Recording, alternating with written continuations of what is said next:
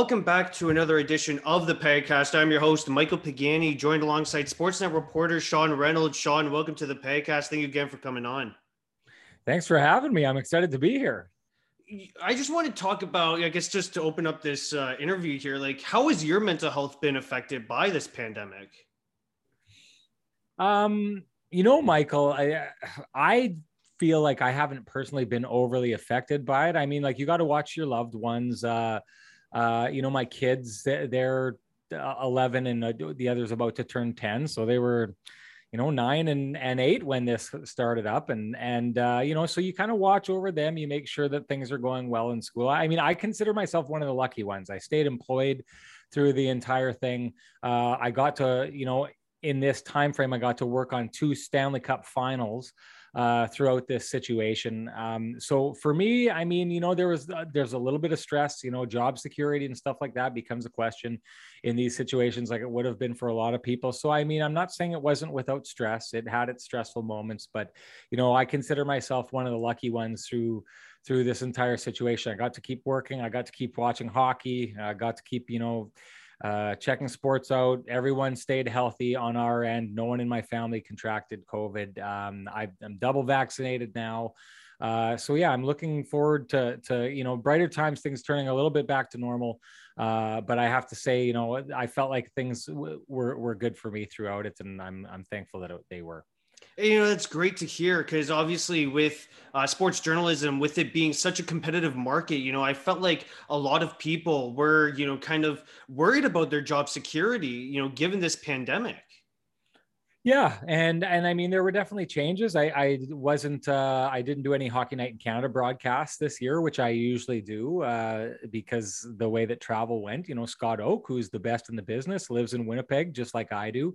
Um, and so while he's usually taking care of after hours and, and, uh, those kind of, uh, Uh, responsibilities, the late night game on Hockey Night in Canada, he was, you know, we weren't allowed to travel, and the best, you know, you got to clear the track for the best. And that's what, that's what, you know, you did in that situation. And, you know, I missed being on the broadcast, but in the meantime, started up a podcast with uh, my Sportsnet coworker, Ken Wiebe, in Winnipeg here, something that we were really excited about. So, I mean, a lot of times it's about directing energy and finding a place to direct energy. And, you know, the fact that we found a place that, you know, I could direct a lot of my, Uh, you know, professional energy uh, into something that we felt was really meaningful and, and something that we're really proud of. Uh, you know, it, it was a different kind of year, but, you know, it, it, it created something that probably wouldn't have existed if the year had been different and if the circumstances hadn't been different. So I, I'd actually take out of it a lot of positives. And, you know, I think that's such a big point uh, to mention there, is try to take as many positives as you can, because, you know, this year, or these past two years have been so negative with the whole pandemic and how we really haven't been able to see anyone.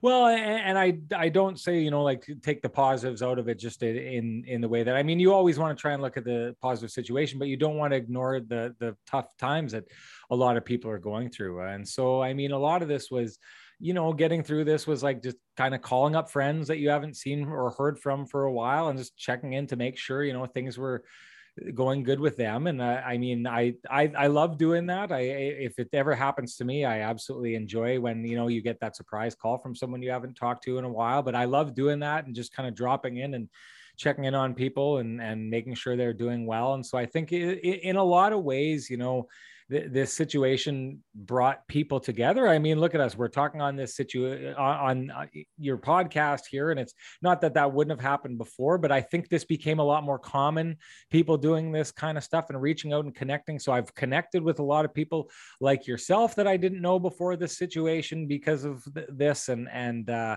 you know, so again, I mean, I'm really looking forward to the day. You're wearing a Tiger Cats hat. I went to the Bomber game last night in Winnipeg, and it was great to be in a place, you know, everyone there was, you had to be double vaxxed to get in there. So a stadium full of double vaxxed people, it felt really good to kind of get out and get into public, try and be safe about it, you know, but try and get back to normal and get to the, back to the things that we like to do. Uh, so I'm looking forward to the, the face-to-face connections that I so much enjoy, but you know, the connections that we made through, you know, Zoom and, and formats like this, uh, I thought were absolutely crucial uh, and really kind of were, you know, a diamond in the rough to find in this situation. Before I ask uh, my next question here, I just want to add to your point there with the Bombers and Tiger Cats. You know, uh, it was definitely a rough game. It was a good game for the Tiger Cats to start, but, uh, you know, definitely a rough finish. Uh, but, you know, for you, like, that must be so fun being back in an arena with full fans, you know, hearing the crowd, because you, you know, as a Sportsnet reporter, you know, covering the Winnipeg Jets basically throughout the whole season, you never really got that feeling. Yeah, I, I I was lucky enough to kind of get it when I was in Montreal uh, mm-hmm, because I yeah. covered the Jets in the second round with Montreal, and then I stayed with the Canadiens through the third and fourth round. Uh, and it was my job before the broadcast to to kind of go out in the street party, and so I was kind of swamped by people out there. And it was, uh, I mean, that that's the kind of stuff I like doing in my career. I like the chaos. You know, I, I actually, when I'm doing lives and broadcasts and stuff like that, when you get in a real sanitized environment where nothing's happening, I, I, I don't like that feeling as much. But if you stick people around screaming in my ear and like pat me on the back and, you know, the fans going crazy, that's my favorite thing to do. There's something about the chaos that quiets my mind. And so those kind of assignments I absolutely love. I was lucky enough that uh, I was tasked with doing that for the, for the broadcasts, and, and uh, it, it was a ton of fun. So to get back to the point about being at the game last night, it's again, to, to make sure that we're paying mind to that everyone approaches these things different. I, I'm anxious to get things back to normal. You know, some of the people I went with to the game last night aren't as comfortable, right? And so it was a little bit tricky navigating that, going through a crowd of people where you're like squashed shoulder to shoulder and trying to get through people. I know that that brought a lot of anxiety to people last night. Uh, you know, and we're all just trying to work our way back to something that works best for us. And so I acknowledge that and, and know that some of the, for some people that was a challenge. Uh, but yeah, just being understanding of people and the different challenges they face and, and supportive of them to get through those challenges. Um, hopefully we can get back to a place where everyone's just kind of really comfortable being, you know, close to what we were before we went into this. Getting into your, you know, I guess, story here, uh, to start, you know, who influenced you to get into sports journalism? Well, you know who I, uh, when, when I went to, um, it's a good question. When I went to uh, uh, Ryerson, we had to write, um, write, you know, a, a basically a little essay on, on someone that we kind of followed and, and someone who inspired us to do things. I, I wrote something on Al Strachan, who used to be on Hot Stove. Uh, a great writer, uh, read a couple of his books as well. Um, but I remember distinctly the piece that I wrote. And, and I, I do think that it may, like in retrospect, I didn't know a lot about journalism at the time. Like you got in and you wrote, I wanted to be a sports writer. I never wanted to be on T V. But what I always admired about Al Strachan was his fearlessness and the way that he just, I mean, he said what he believed and you knew what he was saying was what he believed. He He wasn't a troll in that some people would call him a troll, but he wasn't a troll in the way that he didn't say things just to specifically get a reaction.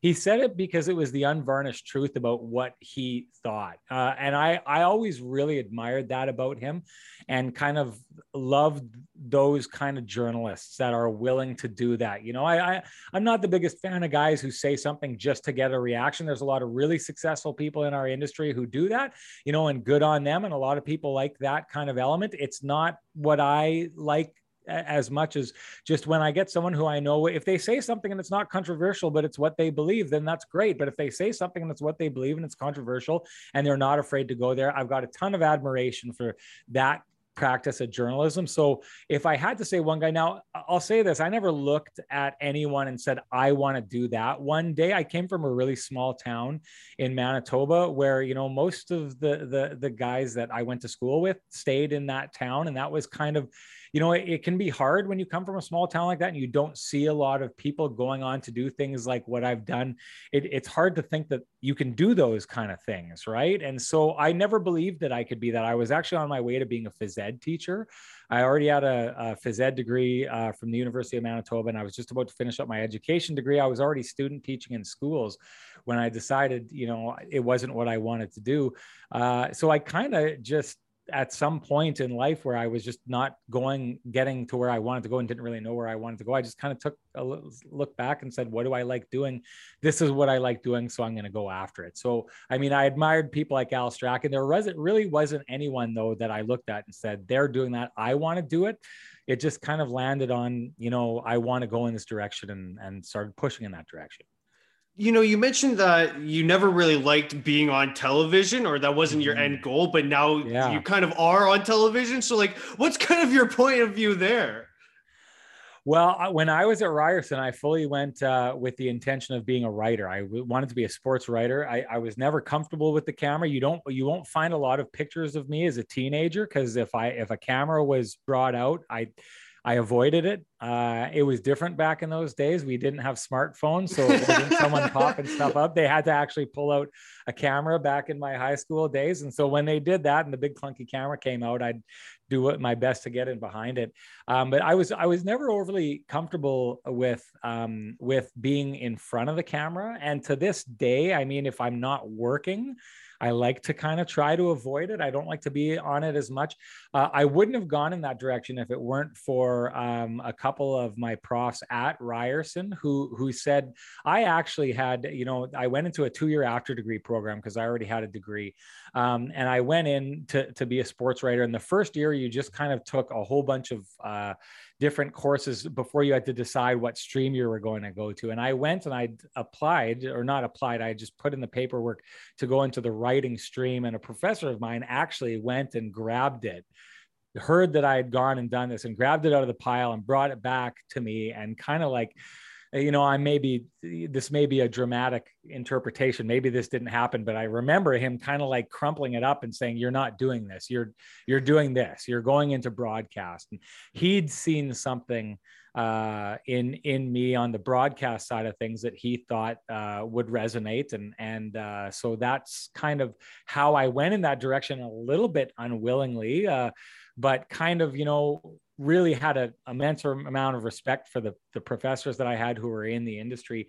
Um, and, you know, just kind of followed them and trusted them. And so that's how I ended up going down this direction. I'll say my, the biggest struggle of my career has been trying to get comfortable and feel comfortable on camera, feel comfortable under uh, live settings. And, and uh, there's been bumps along the road in getting there, but uh, Uh, I'm glad I went down that way. It wasn't always comfortable. In fact, it was uncomfortable for the vast majority of my early career.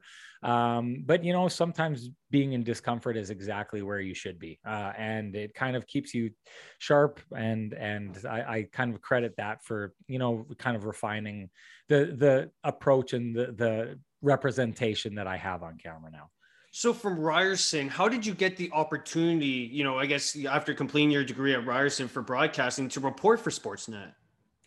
Well, the very first job I had coming out of school was, you know, cutting clips for the highlight shows at Sportsnet. So my first journalism job was at Sportsnet. A, a friend of mine who um, was actually, he's a college roommate of mine, uh, got that job first, helped me get that job. He's stayed with Sportsnet ever since, and is actually my, my boss right now, is about to leave for a different position, but we've kind of taken parallel courses. But I was I was there for about, I think it was three weeks or something like that. And I was living in Toronto, uh, planning on staying there. Um, but I wanted to be on camera. And uh, because, I mean, once uh, it was decided that I was going in that direction, that's what I saw for myself. So that's what I was going to do.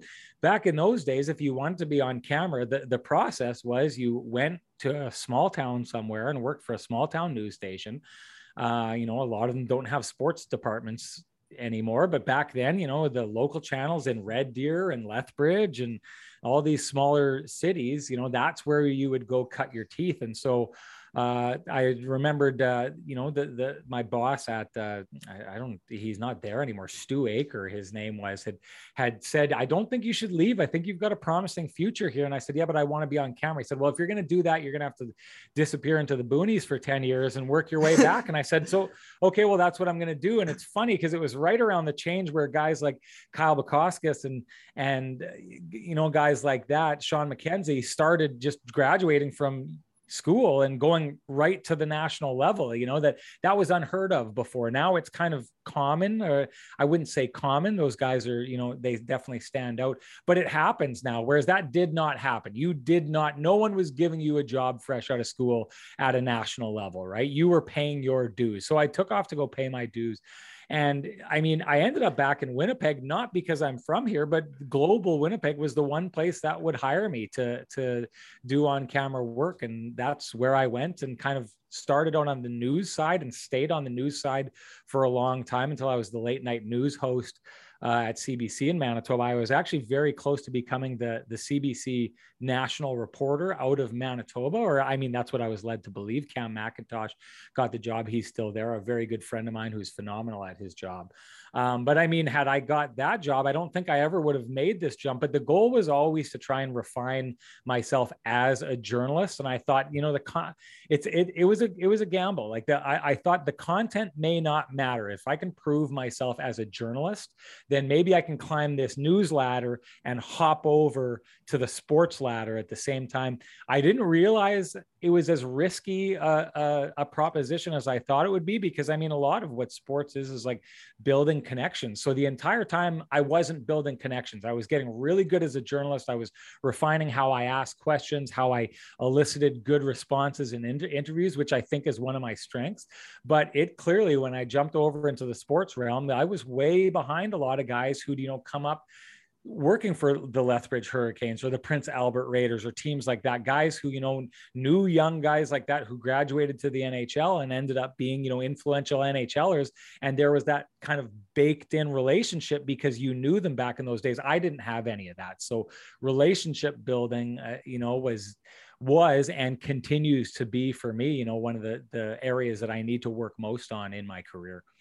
And I, you know, I must agree with you there, because, you know, from all these interviews that I've done with, all, you know, these different journalists, you know, I've done interviews with The Athletic, you know, Sportsnet as well, T S N, and they've all said, you know, around the same thing, like relationship building is probably number one priority for you to really get your foot into the door. Huge, huge. And, and I mean, it, it that, that the, the fact that I did that three week stint at, at Sportsnet when I got out of school. So graduated school, had that job, worked there for three weeks, and left enough of an impression on enough people that not that, you know, years later they were looking and saying that guy, but that, that they, they remembered me. And that they remembered a positive impression. The people who had been there, right? They, they wouldn't have been able to say like, this guy's got this skill or this skill, or he's good at this or good at that.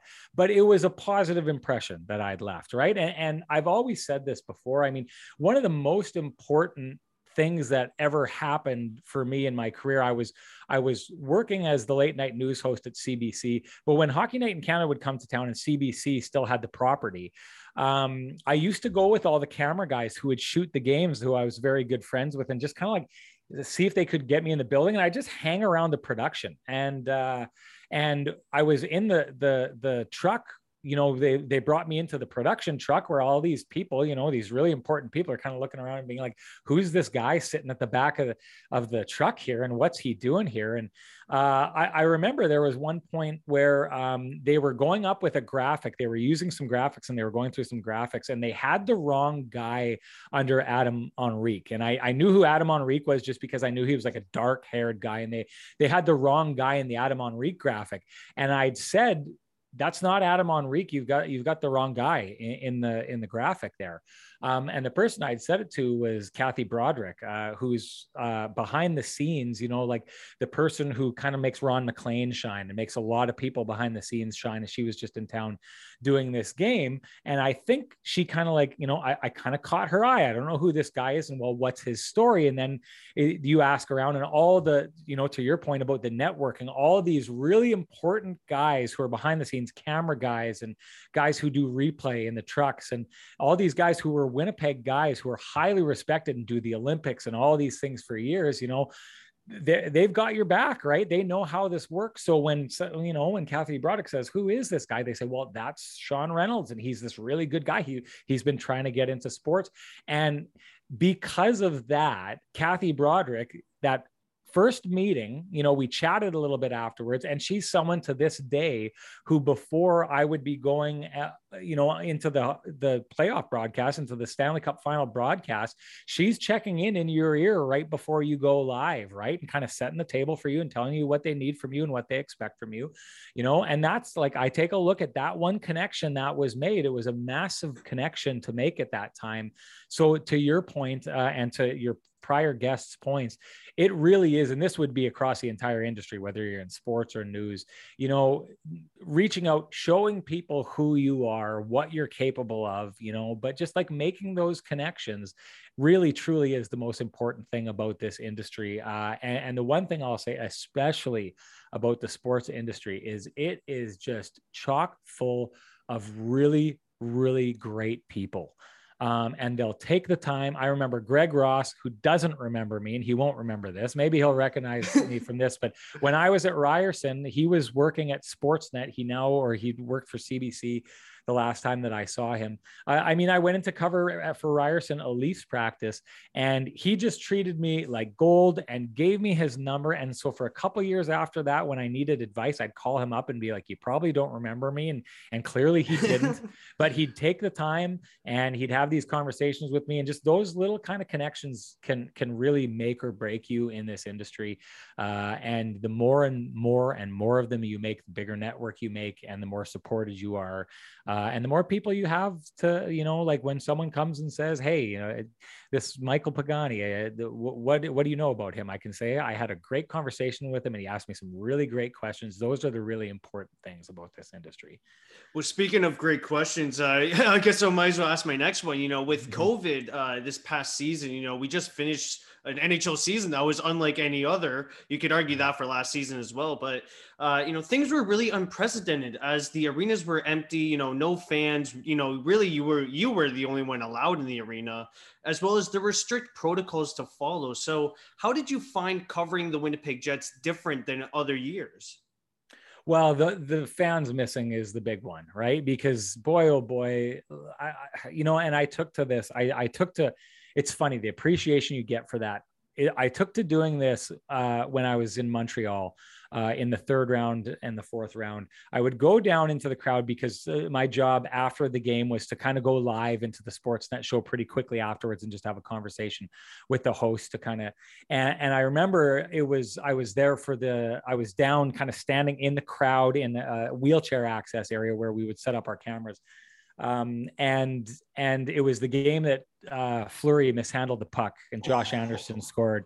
And then they go and they score in overtime after that. And so I'm sitting there and in your head, you're kind of like, you're getting ready to tell the story of the game, and the story of the game right up to that point is the Canadiens just not being able to break through.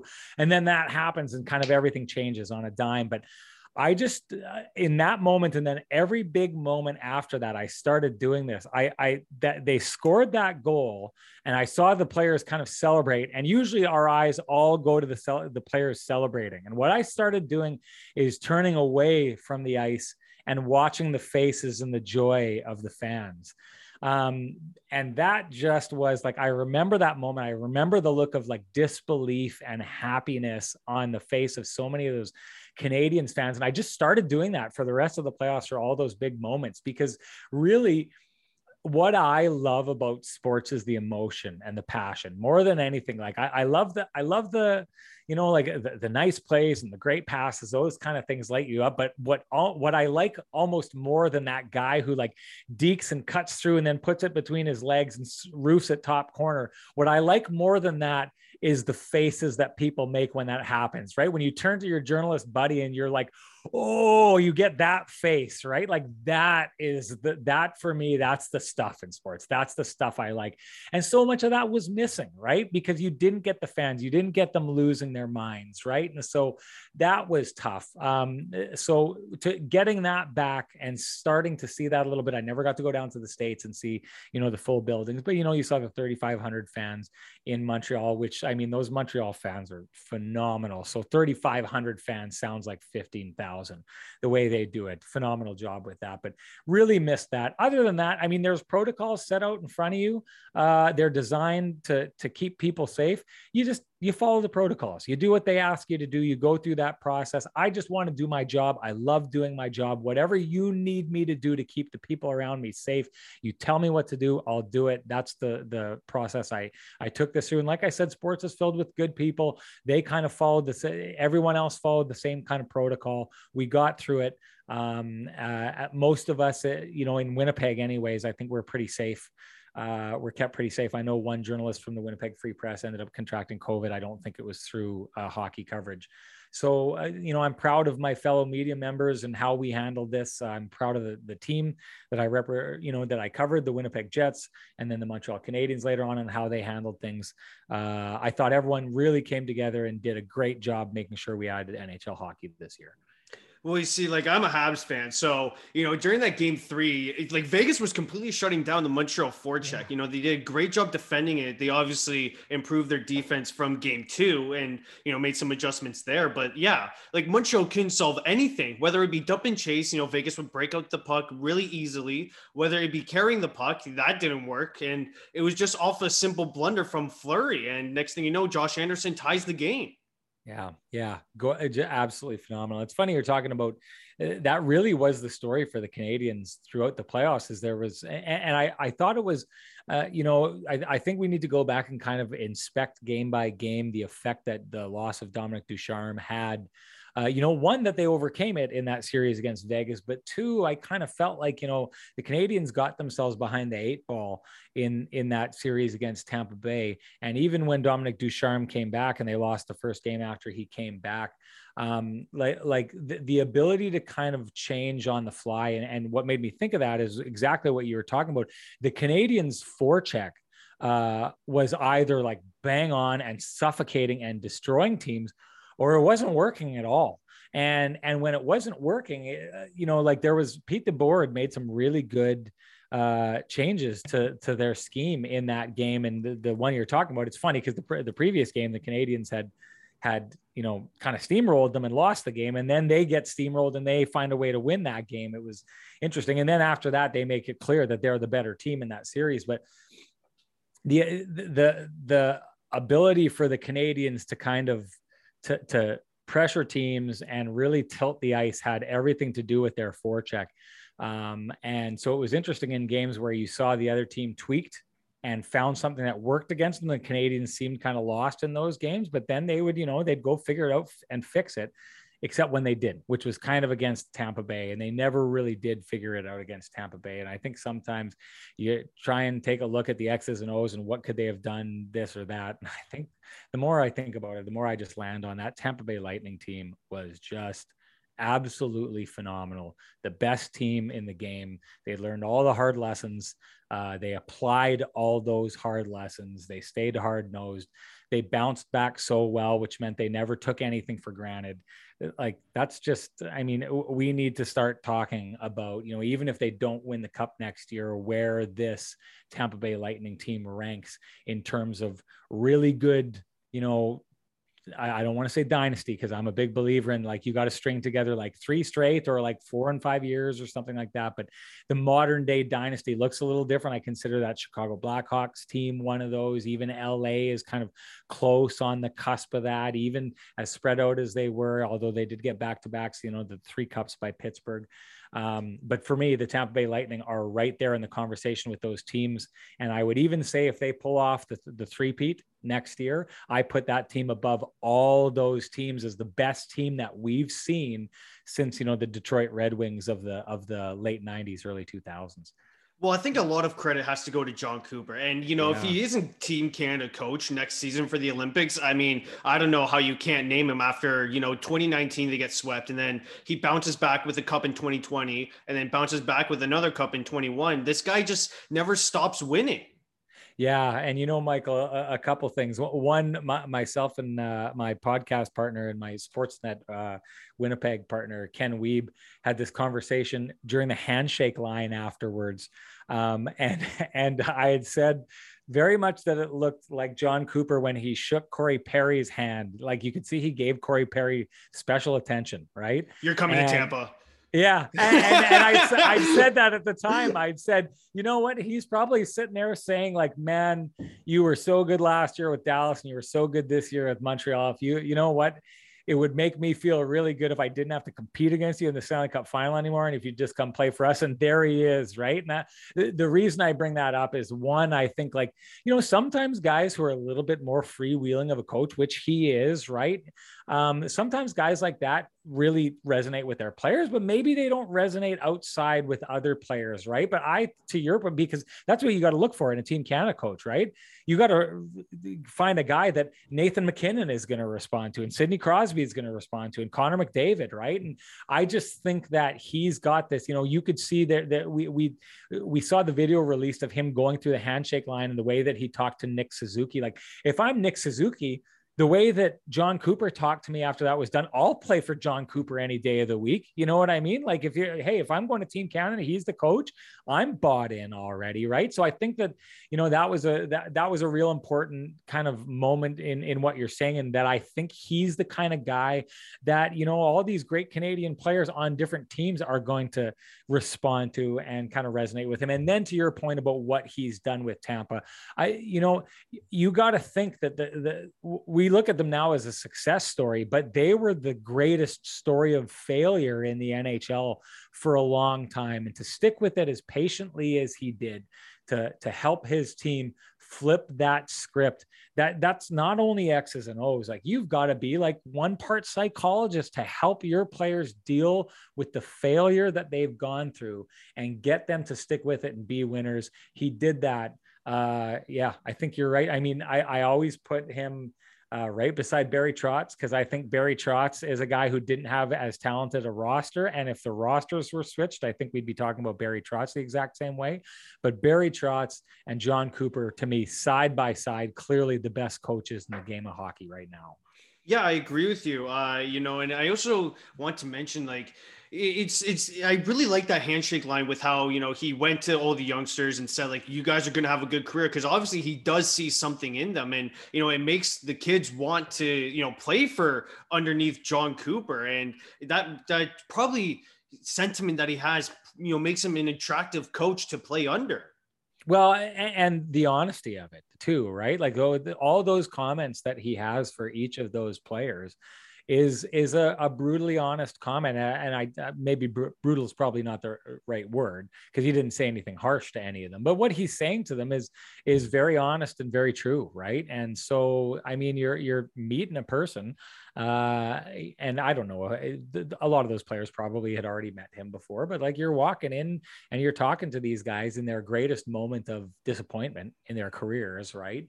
And you're finding a way to reach out to them and say something personal to them that you've noticed about them. And I just thought that that was really, really, one, it's classy, uh, but two, is it just kind of shows that, that, you know, like to your point, he's, he's, he's a, a hockey player's coach. Um, and a lot of times that comes with a trade-off, right? A lot of times being likable comes with the trade-off of, uh, and I, he's one of those guys that does it so well that I'm not sure I see the trade-off there. I think he's just a guy that players love, and he's really good, and he gets them to buy in, and he doesn't have to worry about them getting invested. He doesn't have to, you know, switch it. I mean, maybe he does, uh, but I don't see him having to switch into the bad cop routine that often. It just seems like he's a guy who finds a way, knows how to connect with his own players, other players, uh, and it's one of the reasons he's one of the best in the game. Do you ever think that, you know, during the years of failure for the Lightning, that John Cooper went to Stevie Yzerman and Julian Breezeball and said, look, you know, we have this team, this core, we kind of need to keep it together. Trust me, you know, within the next three, four years, I'll, I'll get something done. I'll show you the improvements that I'll make. Uh, I, I'm sure he said that. Uh, I don't know that he would have needed to say that. I, I think that, uh, and I don't necessarily think that they, I mean, maybe there were some dicey moments there when he would have had to have worried about his job. Um, I think that he would have been gone first before they decided to break up that core. Uh, but what you'll find that, I mean, I see it here in, in, in Winnipeg, it's really the theme right now with the Winnipeg Jets, is the core that they've had, the Blake Wheeler, the Mark Scheifele, uh, the Nick Ehlers, the Connor Hellebuck, Josh Morrissey, that, that kind of core that they've built and put together for a couple of years now. Um, you know, Kevin Cheveldayoff believes that that is a Stanley Cup core in the waiting, and that there just needs to be, you know, the right situation has to come up, and maybe tweaking and putting the right players around them and making that happen. But there is a strong belief, I know, in Kevin Cheveldayoff that he has a group that is capable of winning the Stanley Cup. And I, I bring that up just because, you know, to take it back to the Tampa Bay Lightning, is that th- there would have been belief in that core, right? And there would have been belief, you know, they would have dissected all those really kind of tough losses, and they would have looked at it and said, like, this group showed that they can do it in this way. We fell apart here. But where we didn't fall apart was, like, Nikita Kucherov is not a playoff performer, you know, or, or Braden Point or Steven Stamkos, or even, I mean, if you go back to two thousand fifteen, how important Tyler Johnson was back then, a central figure, and as a peripheral figure, is still massively important in them winning the Stanley Cup in, in this past year. I mean, I w- would have thought that there were, there were certain things that, and I think what they did, they ended up figuring it out, right? They needed to be tougher to play against. They needed an element that, you know, Barclay Goodrow and, and Coleman and, and, uh, the big rig brought, you know, that, that kind of changed the narrative and brought some bigger defensemen and made them a little bit harder to play against.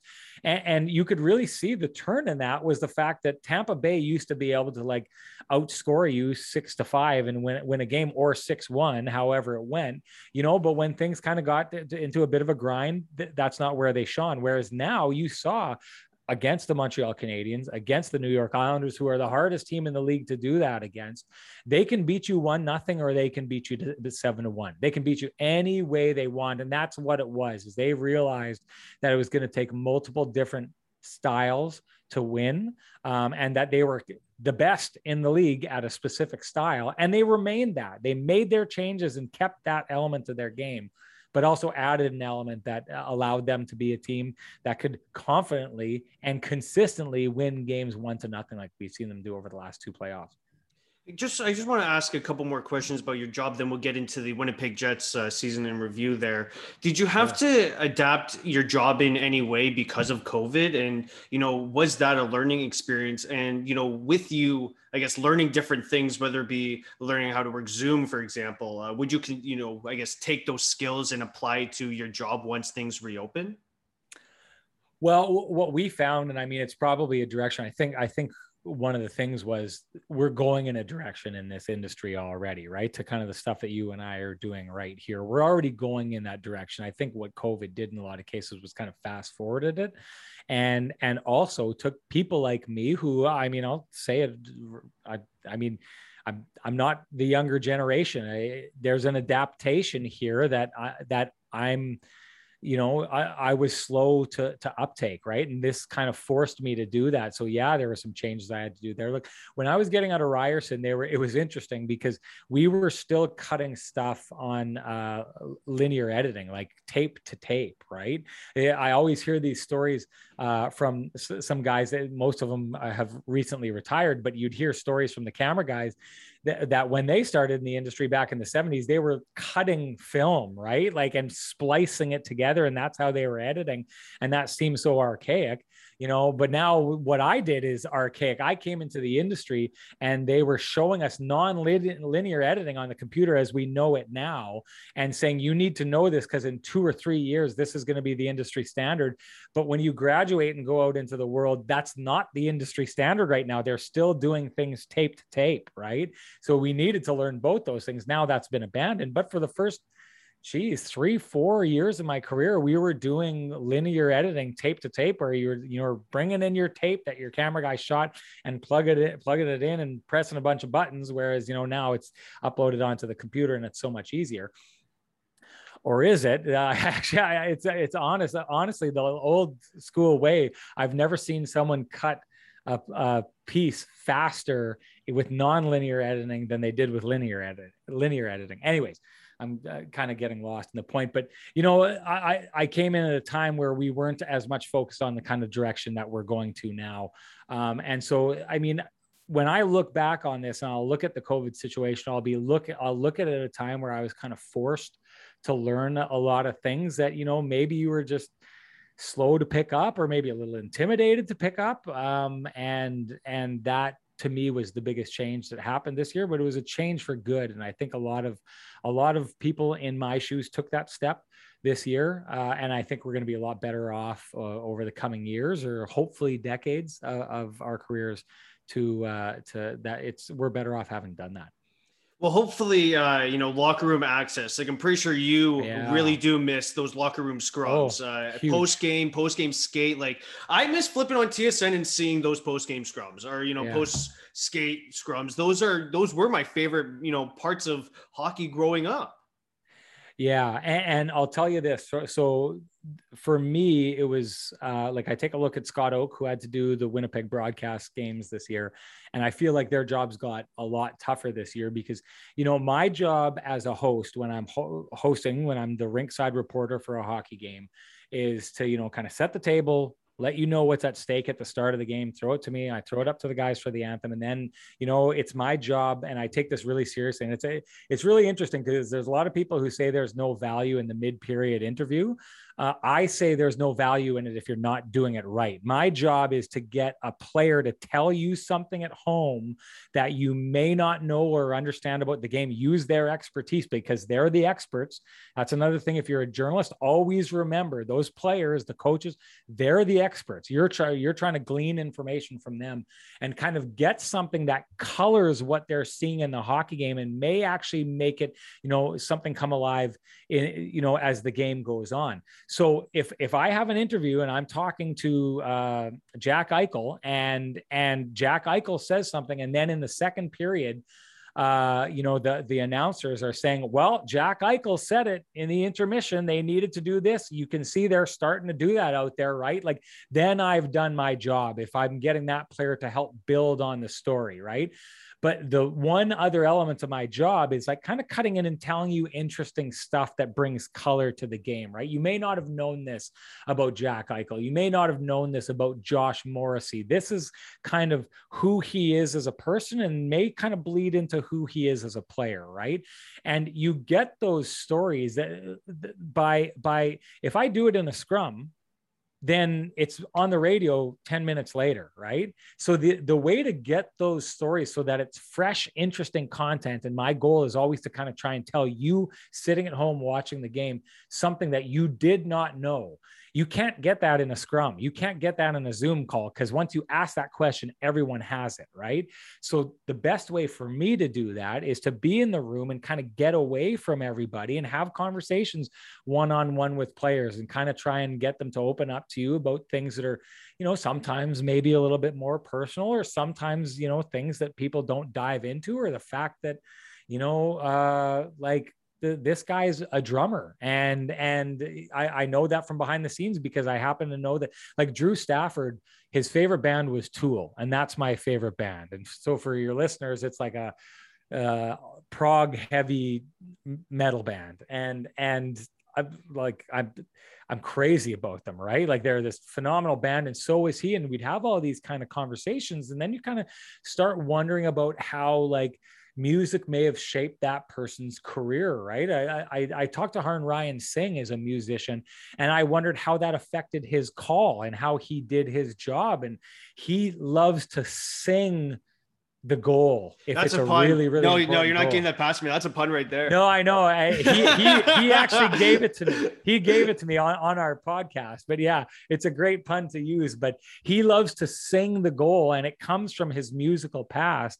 And so I always like kind of finding the motivations behind players and the way that things were shaping them. If I can tell those kind of stories, it can kind of help make a, a broadcast come alive, or maybe allow you to understand a player more than you did before. So hard to do that on Zoom. How how guys like Scott Oak did it uh, in my place this year with the Winnipeg Jets specifically. Uh, they did a phenomenal job getting that done.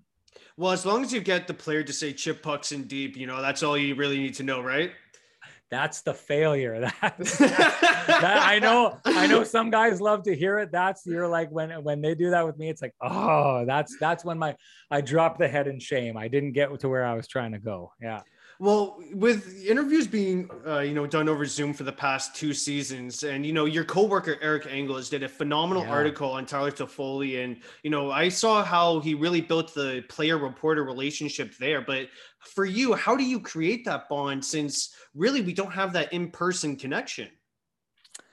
Well, I mean, most of it happened beforehand, right? Uh, uh, but a lot of it comes with, um, I mean, again, like, like I, I think it's important when you're a reporter, when you're a reporter to kind of show people, show your interview subjects who you are, right? And so, so to me, it's it's a lot about being, you know, back to the Al Strachan thing. It's about being honest and sometimes brutally honest, right? And so, I, and that can get you in trouble sometimes, and it has got me in trouble in, in relationships, uh, in the sport, and and early on, I in my career when when you'd have these kind of clashes because you were asking sometimes blunt and brutally honest questions. Uh, but my, my take was always like, you know, if I say it and I say it out loud, you know, I'm bringing up kind of the boogeyman in the room, and let's just address it and move past it. And if you know that that's how I handle things, and it's not an effort for me to like pick at you or trying to point out your foibles or your faults, it's a way for me to talk with you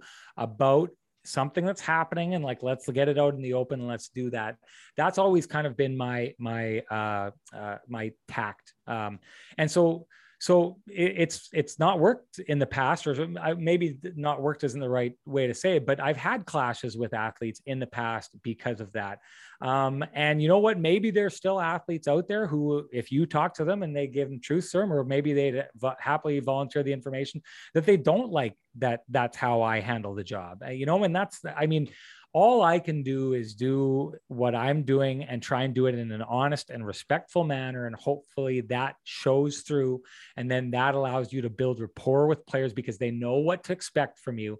And so if they're going through a stretch where they haven't scored in a really long time, when you come up and say it to them, maybe they take it from you as being like, this is just a guy asking about something that is clearly there in front of me. And yeah, of course I think about this behind the scenes, right? And it's not a guy coming and picking and trying to like shove it in my face that I'm not, you know, haven't scored in fifty-five games or something like that. That's kind of, you know, the, the tact that I think is important. Uh, and, and so in the past, I, I guess what I'm trying to say is when you're doing Zoom calls, if you continue that, I mean, if that's who I am and that's what players have seen, I think you can still build that rapport because what you're doing, hopefully, is you're building trust that players know that this is the way you ask questions when you ask those kind of questions. Um, this is your intent when you're doing it. Uh, it's your intent to do your job. Um, and so I, I still think relationships can be built, uh, but the best steps that we've had, uh, you know, back to, you know, kind of finding a different way to do your job. The best steps that we've had in building rapport with players this year has been on our, our Kenny and Rennie broadcast when we had the players on and kind of had, you know, talk to Josh Morrissey, like you and I are talking now, and we hear his dog in the background and, you know, bring your dog over here. Let's see what kind of dog you have. And, you know, talk about those kind of things. And, you know, talked how he used to have the long hair and then he's bugging me about my long hair. And, you know, like those kind of things were, those were the, the best moments that we had where we kind of were able to connect and bond with those players this year. And hopefully, you know, those moments are a lot easier to find or a lot easier to seek out once the dressing room's open again. So make no mistake about it. That's better. It's better for the sport. It's better for coverage. I, the players may not realize it, but I think it's better for them in the end. Uh, so we need to get back to that, but you can still build relationships through Zoom. It's just, you can build deeper ones with those closer connections. It's also better for the sound bites. Uh, I'm pretty sure we all miss those as well. Yeah. Yeah, for sure. For sure. Although we got some great sound bites this year. On yeah, Zoom, yeah. That cannot be uh, forgotten for sure. Yeah, I mean, you know, it's uh, I, I think about this year, um, uh, you know, and going back to kind of the idea about, you know, asking these these kind of tough questions. Blake Wheeler at the beginning of the year, you know, wasn't playing his best hockey, and turns out later on, I think we found out that he had a broken rib. He had an Reason why he's not the kind of guy who will make excuses. So he never told us about it, you know, and, but he had, was facing those tough questions about not producing the way that we expected him to. And if you remember, I mean, maybe you'll remember this, but I'd asked the question where, uh, you know, uh, um, Paul Maurice had responded, and he ended it with say, saying like, yeah, I take offense to it. You're beaking my captain. Right. Yeah, I, see, and yeah, I, I read that. I, I didn't, I didn't take that as him specifically saying it to me. I took him as saying that generally to the media when they're asking these questions, or maybe he was saying it specifically to me. That's not, that's not the way I took it. I feel like I've got a really great rapport with Paul Maurice. He was great with me after that, but maybe he was saying it specifically to me, you know, and if that's what he felt like he needed to do to protect his player, good on him for doing that. Um, but that was a, you know, we're talking about sound bites. That was a great sound bite that we got on Zoom this year. And, uh, you know, the, the kind of clip where Paul Maurice showed players who he was. And that's one of the reasons why players love playing for Paul Maurice, because he'll go to bat for them. How do you solve those player journalist conflicts that you encounter? Well, they're not, they're, they're not always easy. Uh, and I, I think a lot of times it's, and this is the tricky part, right? Is because um, like I, I came to one, I came to journalism late. I didn't start my first journalism job till I was twenty-eight. Cause in my other life, I was going to be a phys ed teacher. Um, and uh, so um, I came to it late. So by the time I kind of got into sports where I, where, where I wanted to be at like twenty-four, I was thirty-five, right? When I started Uh, that, that job. So um, everything felt like th- I was short on time. Right. So when it started out and I started having these clashes with players in the dressing room, um, y- you know, I felt like I was short on time, and it felt like you were kind of like trying to rush and, and make it right, you know? And, and, you know, there was a lot of times that, you know, I'd have conversations, be like, I, I, th- I don't think you're taking it the way I mean it, you know, and those kind of things. But a lot of times what's happening is you're, it's crafting a relationship, right? And so a lot of times players are showing you their boundaries, right? And maybe where you are going is past their boundaries. You know what I mean? And, and, and maybe it's important to you to keep going as far as you need to go, because you need, and that that clashes with the player's boundaries. Then you're going to have to work that out, right? And and and I do think that the best way to work that out is, you know, there, there's there's a time with a player where I had a really harsh clash, um, and we kind of needed to work it out. I give him all the respect in the world for him taking the time where we sat. All the rest of the journalists left the room, and I stayed in the room talking to this player with a bunch of other younger players, you know, watching him and I interact with each other and kind of trying to figure each other out and talk about, you know, like, you know, him telling me about himself and why he may be reacting the way he is, me telling him what I'm looking for and why I may be, what I may be doing to, uh, you know, to, to, to avoid those interactions, but still trying to do my job. Um, and I can tell you with that player, like that was a helpful conver- conversation, and we continued clashing a lot in the future beyond that. Right. It didn't, it didn't fix the problem, right? It's a constant, it's a relationship. You constantly have to work on it. Uh, again, I, I say like, do your job, honestly, do it. Don't do it maliciously, which some people do. Um, don't I, you know, and I, I, maybe, it, maybe it works for them. Maybe, you know, maybe for you, it works to do that. I, I'll, I'll speak to myself. Uh, I don't want to do my job maliciously. I don't want to do it in a way where I'm, I'm picking at players or kicking players when they're down. I want to do it honestly. Sometimes I feel like I need to go in a direction where things feel harsh, and, and that's just the way I've got to do my job. I, I, I, and I try and do it consistently, so players understand that when I'm doing that, I am just trying to do my job, and there's, you know, I'm doing it in a respectful way. Uh, and I just think it's just, again, show, being consistent, showing people who you are and approaching it from the right place. Um, and eventually you get there. And sometimes with some people, you never get there. Sometimes there's just personality conflicts, and some pe- times people aren't going to like you, and you just gotta, you gotta accept that, and you gotta move on, and you just gotta do your job to the best of your ability.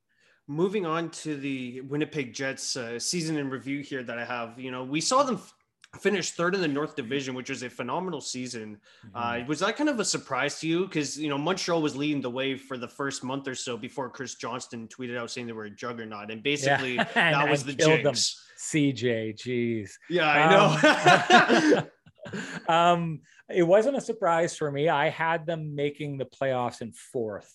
Um, Montreal was a real question mark for me because I I done I, I I have the honor of getting to cover some Canadiens games on Hockey Night in Canada as well. So I've always watched them in the previous couple of years where they'd go through these stretches and look like they'd figured everything out and seem to, you know, they got a great goalie, they got great defense, they seem to be putting everything in place, and then they'd go and they'd lose like ten straight games, right? And then they'd figure it out and fight their way back into playoff contention. They did that a couple of years ago. Uh, was it the year before the shutdown?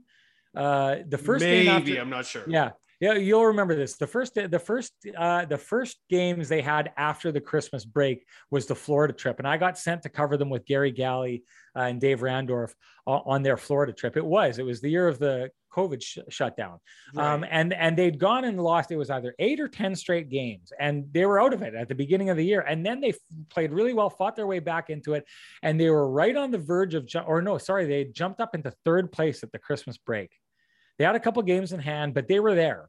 And then they came out of that, and it was like first game, they were playing uh, Tampa, and they lose to Tampa. Well, the next game they're playing Florida, and they've dropped down now to seventh or eighth. Win, they were going to jump back into third. Lose, they were going to drop like right down to ninth or something like that. And they lost that. And then that was the start of another eight game losing streak. And it was just, it, it, it never made sense to me how this Canadiens team that was so chock full of veterans would have these play, these times where they would go to sleep, right? Like that. Veteran teams aren't supposed to do that. Veteran teams are supposed to figure that kind of stuff out. So the Canadiens were always an enigma to me, because when they got in the playoffs that year, they knocked off the Penguins and gave the Philadelphia Flyers all they could handle, you know, and were on the verge of, of doing something really special there as the very bottom seed in the playoffs. So they're showing that they were capable of doing things when the moment were big, like they showed this year. But what they also kind of showed was during the regular season, they've got these sleepy times that they go through. And, and I just remembered saying heading into the, into the, into the year, the Canadiens were, you know, they had addressed all they needed to do toughness wise. They had this crazy depth. They had a goaltender who, if he could return to his form, you know, we know was one of the best goaltenders in the world. And these, this defense core that if they could kind of all gel together, were going to be good. And, and this young centerman in Nick Suzuki, that if he continued on like he had the previous year and built on it, he could be something really special. And, you know, all these ifs, if Tyler Toffoli could continue, you know, doing what he was doing, and if Corey Perry could stay relevant. And they didn't handle any of those or a lot of those ifs in the regular season, but they did in the playoffs, and you saw what they were capable of. So what I saw at the beginning of the season was this really capable team that I didn't know whether I could trust them putting it together or not. So I didn't know if they were going to make the playoffs or not. They were such a wild card for me, so I actually left them out. Uh, long story short, I had the Jets making it the entire time. Um, the one thing that you can count on from the Jets that you can't count on, it seems, from the Montreal Canadiens, is they squeeze all the juice out of the orange, right? Like they do a really good job. Paul Maurice does a really good job, and the leadership group in Winnipeg does a really good job of getting them focused, bouncing back off of losses, which is why for a good chunk of the season, they hadn't lost two straight games. Um, and they, and I continue, I, I expect it to continue this year. The Winnipeg Jets do a really good job of stopping a fall before it gets really bad. Now I say that knowing that they had a real law, you know, like they lost nine of eleven at the end of the season or something like that. The, but that was the worst. That was the worst um, uh, losing streak they'd had since I've been covering this team. And I think since they'd come to Winnipeg in two thousand eleven. So this is a team that really is good at getting back on the horse and fighting their way back into the fight. And that makes for a really good regular season team, or a team that you can really count on making the playoffs. I fully expect them to do it again this year. Well, speaking of that, you know, losing nine of eleven streak, it's so odd to see such a consistent team like the Jets falter at the end of the regular season. But thankfully, there's that week off before the Canadian playoffs started. Yeah. And I mean, it's funny because we were covering them and it was looking like it was going to be really bad. It especially looked like it was going to be bad because they were playing the Edmonton Oilers, who um, who who had kind of dominated them so far that year. So, uh Um, yeah, it, it, it, it didn't look like they had things figured out. Even a couple of those wins that they had were wins against teams uh, that like they beat Calgary, and Calgary was a no-show in that game. Uh, and then they beat someone else along the way there. And that team just hadn't looked very good. Uh, I think it was Vancouver. Oh, they were playing the second part of a back-to-back. So they, even the wins that they had did not look like wins that you could really count on. Um, so, uh, it looked rough for them, but I'll, I'll give you, I'll get, sorry, I'll give credit to the N H L coaches and the stuff that they see that we don't see. The Winnipeg Jets saw a far, or the coaching staff saw a far improved team heading into the playoffs that I don't think a lot of us were seeing in the media. Um, and it's, you know, all those little parts about the game that they were like, okay, now that that's in order, we can count on this, we can count on this, we can move forward. And I'll say this, these coaches see stuff because uh, we had Todd Woodcroft, who was a former um, uh, uh, assistant coach for the Winnipeg Jets, on our podcast. And when they went in to play the Edmonton Oilers, he was brimming with confidence for the Winnipeg Jets. And it seemed weird because because the Jets were were in this losing streak and they couldn't beat the Oilers. He was brimming with confidence. He basically laid down the blueprint of how they were going to beat the Edmonton Oilers. And they went out, they did it four straight, right? We had him on again before they played the Canadiens, and you could sense the concern and the worry in him. And it's funny, those guys saw in the Edmonton Oilers holes that they could exploit, and they saw in their own game Uh, an established play that they thought could make them successful. And then when they played the Montreal Canadiens, they saw a challenge that the Montreal Canadiens presented that most of us did not see, that you could see they were very, very concerned about it. And in the end, they had every reason to be concerned. Speaking on, you know, we, the Winnipeg Jets, with rumors swirling around Patrick Laine at the start of the season and even into uh, the offseason before the uh, nineteen or twenty twenty twenty-one season, uh, you know, he did get traded along with Jack Roslovic to yeah. Columbus, and that was during the second week of the season. Did you kind of get a feeling that Cheveldayoff had to make, you know, a trade, but there's also the quarantine protocol. So it was, you know, it was hard to leverage the two signs. Yeah. Um, I mean, I was actually surprised that he was moved at that time, as early as he was. I mean, I would have thought that that would have been taken care of in the off season. So for it to happen a couple of games into the season seems strange to me. Um, but I, I did, I did think that uh, like they were going to have to move Patrick Laine because he wasn't, he wasn't staying, and they only had three years of team control. Uh, so if you've got a player that, you know, is not going to stay, it's as simple as this for me. And I feel like, I mean, he says that he wants to stay in uh, Columbus. I'm not sure I believe that. I think that Patrick Laine in two years or less is not going to be a Columbus Blue Jacket anymore. That's my feeling on the situation. Um, but if you're, to, to me, it's simple. If you're a G M and you've got a player, an asset of that significance that you know is not going to stick around, and you know you're going to have to move him, there's th- that player is never more valuable than he is right now, right? The more team control you waste, the less valuable that player becomes. So I, I did think that the Jets had to make a move. I was surprised when it happened, you know, with the COVID stuff made it all tricky.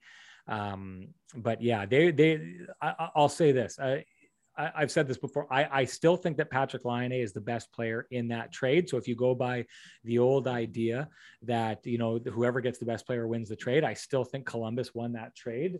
Never mind the fact that Jack Roslovic is a guy that I, I, thought could show a lot more than he showed with the Winnipeg Jets, and is now showing that with Columbus. Uh, I mean, if you take a look at those three players, the best player this past season in that trade out of Pierre-Luc Dubois, uh, Patrick Laine, and Jack Roslovic is probably Jack Roslovic. Um, uh, but yeah, they needed to, they needed to move him because I still think Patrick Laine is the best player in that trade. But if the Jets can sign Pierre-Luc Dubois long-term, then they won that trade because they were going to lose Patrick Laine anyway. So even if, even if Columbus gets the better of that trade, the Jets still won that trade if they keep something. If Pierre-Luc Dubois doesn't stick around and now is just going to be leaving in a couple of years, then they just delayed their problem by a year and maybe just maybe set themselves back, because Patrick Laine is the kind of guy, especially on that Jets roster, that other teams have to pay special attention to, and he just opens up so much ice for other players. I think that there was there Patrick Laine was never during his time in Winnipeg given anywhere near the credit he deserved for. He got credit for the goals that he had. He didn't really get a lot of credit for that last season he played, where he scaled back the goals but became a more complete player uh, and had a phenomenal year that people don't recognize because they were used to there. If he wasn't scoring forty goals, it was a failure in people's eyes. But the other part about that is Patrick Laine's shot is so uncanny and so good from so far out that you have to defend areas of the ice that you typically don't have to defend as a defender, which opens up a lot of space for other players and players who moved in and capitalized on that space. Patrick Laine didn't get anywhere near the credit he deserved for the way that he opened up ice and how good he made other players just by making their time on the ice easier and giving them more time and space. Just wanted to add there, uh, you know, Tor- Tortorella seemed to have a defensive system uh, that I kind of, uh, you know, latched on there, which, you know, had problems for Laine because he couldn't really release his offense since the coach wanted him to play more in the D zone rather than the O zone. So I think that's why, you know, some people were kind of criticizing Laine this past season. Yeah. And I'll, I'll say this, like I, anyone out there who thinks Patrick Laine is washed up, like the kid's twenty-three years old. He's the third highest scoring teenager of all time. Like the, to this point of his career before this last season, he's one of the most remarkable goal scorers the league has ever seen before, ever, ever. Right. And, and like, that's not counting what he could grow into. And the fact that he never really had a true setup man during his time in Winnipeg, other than when he was on the power play, he had great setup men, one of the best in the league in Blake Wheeler, especially on the power play, but he never played alongside a true setup man. So I am in the camp that thinks like Patrick Laine's talents are still vastly undiscovered, which is crazy to say about a, a forty-four goal scorer, right? Um, you know, there was a lot going on in Columbus, and I don't want to speak uh, as though I'm a professional on that team because I'm not. I, I see it from the outside, but it was, it was, uh, you know, John Tortorella's last season. He was going to coach it a specific way. I think the way that he coached it was not necessarily the best for the development of, of Patrick Laine. It's what he felt he needed to do, not only for his team, but maybe also for where he was in his career and the things he needed to show other teams on his way out of that organization. Um, but I, I take a look at that situation there and think like anyone who thinks that what happened to Patrick Laine last year in Columbus is a true representation of Patrick Laine as a player is way off. Um, I still think that there's, you know, other teams who are looking for that, other teams who, especially who have like a, a, a true to form setup man. Uh, if you are able to go and you need scoring. And when I say that, like uh, the one that comes to mind all the time it, for me is the New York Islanders, because Matt Barzal, I am blown away by him as a player.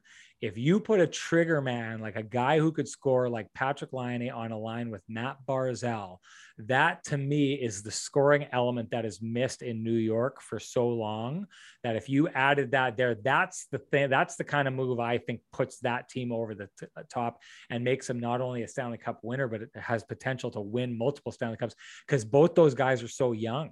Uh, and you've got a coach in Barry Trotz who does a really good job of kind of towing the line of bringing players into being defensive players, but also being, you know, maintaining their offense. And you know what, I, I've always thought this before, like my philosophy, and I mean, that's my, who cares about my philosophy, but, but you know, a, a coach is going to say, what do I care about his philosophy, as they should. But, you know, I, I always think like, to take a player and break him down and not allow him to be offensive, to teach him to be a defensive player, never made sense to me. It's like, figure it out on the fly, surround him by people who can spell off that part of his game and bring that along. You can teach that. You can't, you can't teach what Patrick Laine does. You can't take this average player and teach him to shoot and score like Patrick Laine. It's not possible. So guard that, guard that, and protect that and make sure that that never goes away. Don't risk losing that or a player losing the confidence around that. Allow him to keep that and then slowly build the rest of his game around him. And if you can, surround him by players who can cover off, you know, where they, they, their shortfalls in that. Uh, I, I don't think that that happened in Columbus last year. I think that Patrick Laine was put in a situation where he was asked to be something that he was not. It was disastrous. Um, and, and uh, I, th- I, I don't think anyone in Columbus is better for it Uh, you know, like a lot of those people will say, you know, this is a year this happened and it it made this player a better player down the stretch. I don't think that happened in Columbus. I don't think they made Patrick Ryan a better player this year. I think they've risked, you know, confidence and and some of what makes him a special player. Well, I'd like to thank again Sean Reynolds for joining me on today's podcast. Thank you again, Sean. Yeah, thanks for having me. Sorry I got to go. Uh, I didn't know that we'd be on this long. I would have no back more. I really enjoyed myself. Thank you so much for having me, Michael. That was a lot of fun.